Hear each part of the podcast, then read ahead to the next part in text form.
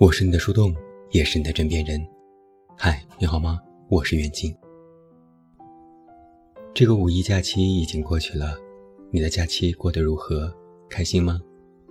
又要开始新一轮的生活和工作了，我们一起加油。最近和人聊天，我觉得到了一定的年纪，比如说过了三十岁或渐入中年，最恐怖的还是。被时代淘汰这五个字，我身边的朋友陆陆续续有人跟我说，连娱乐的乐趣都丧失了。去 KTV，里面的新歌都不会唱，并且觉得那些歌名怎么能那么匪夷所思？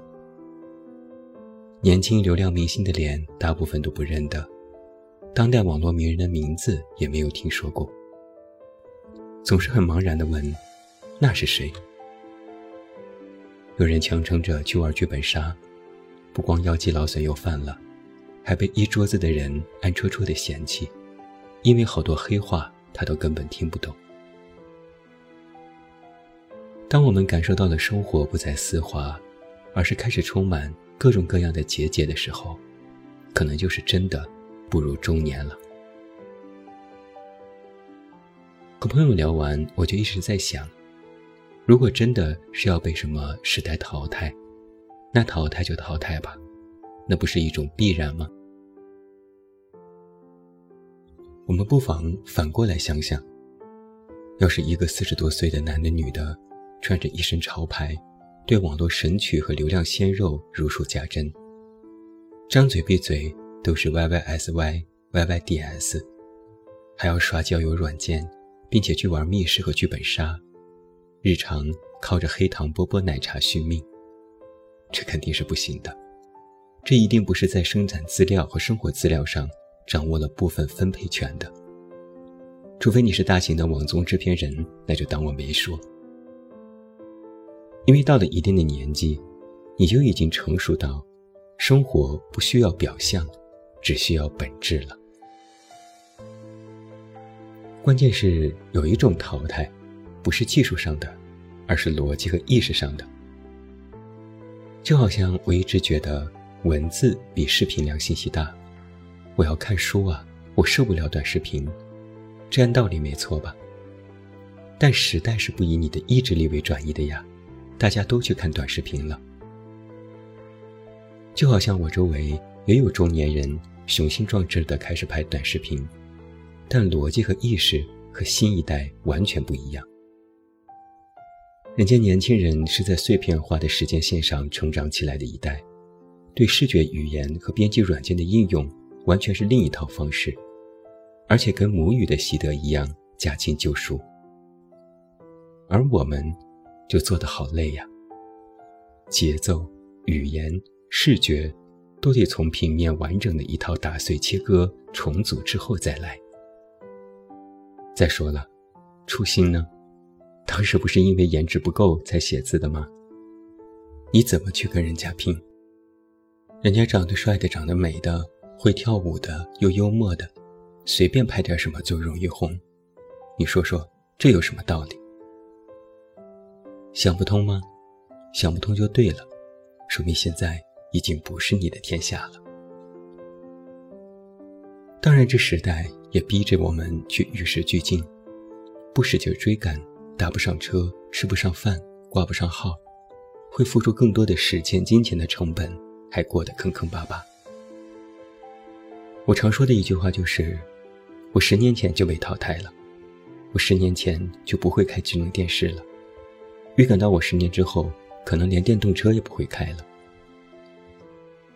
在以前的虚拟和现实的对立时代，自觉有品位并且有能力抵抗不确定的人。还能自宁地说一句：“我读纸质书，我没有淘宝，也没有支付宝。”现在呢，连中老年都成为了抖音的重度网瘾者。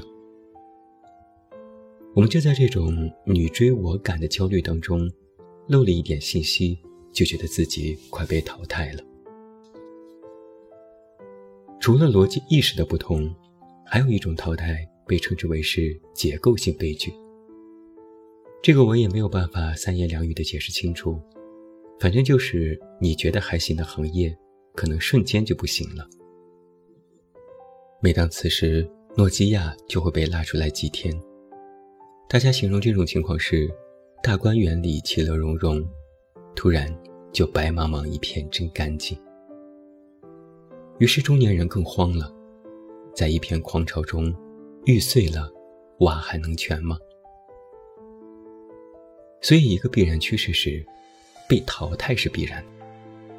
但，这并不意味着就得死。无非就是你已经不能站在风口浪尖，衣着光鲜，顾盼生姿，一呼百应了。醒醒啦！好多人年轻的时候也没有什么高光时刻，不要年长了还带入想象曾经拥有过的风光。说到底，面对这种心态，我们这些年纪大一些的人，应该学会的一个功课是自处的本领。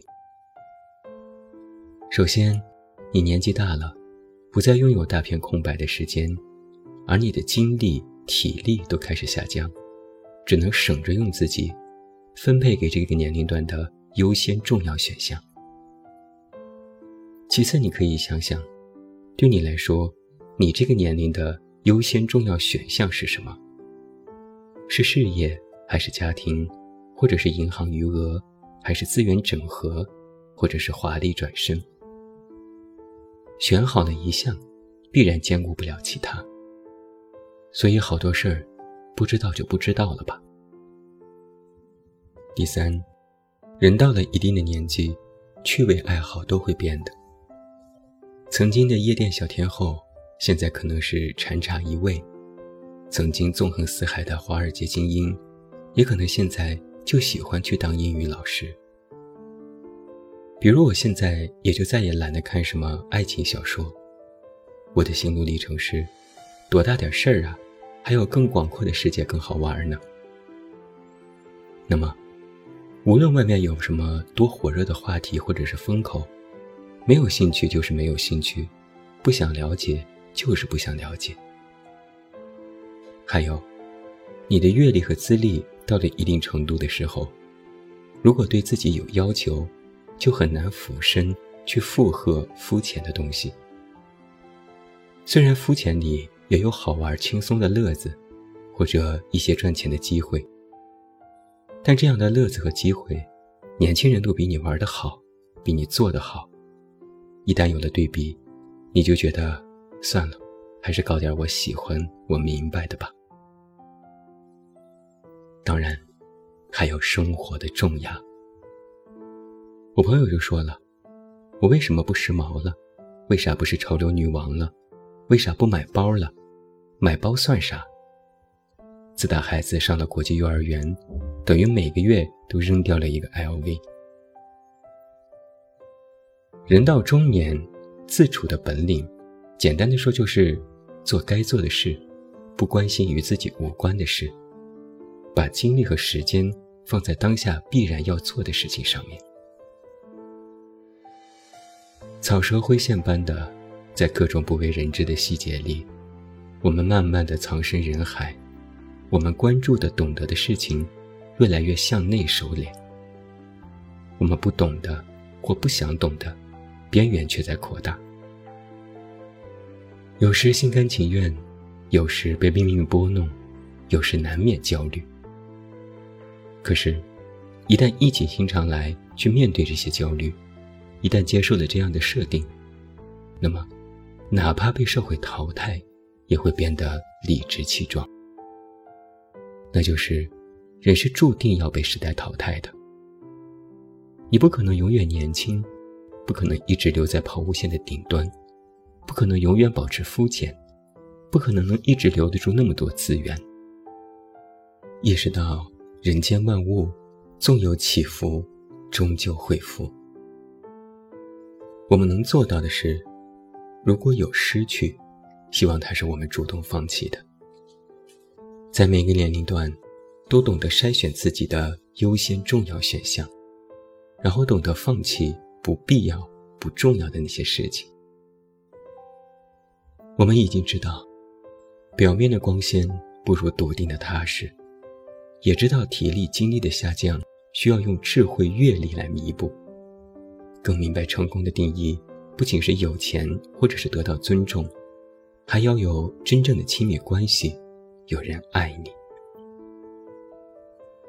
曾经的我们一路乘风破浪，是时候换一只慢船，去到一个更从容的中年了。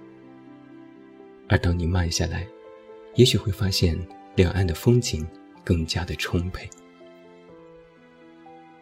那这只慢船怎么摇，要如何自处？在我的这段旅途当中，我也有一些心得和想法。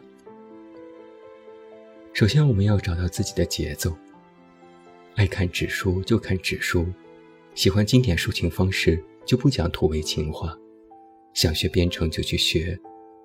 搬到大理也不是逃避现实，让内心驱动自己，不是让焦虑驱动自己，不和别人进行比较。还有，只有创造才能让人年轻。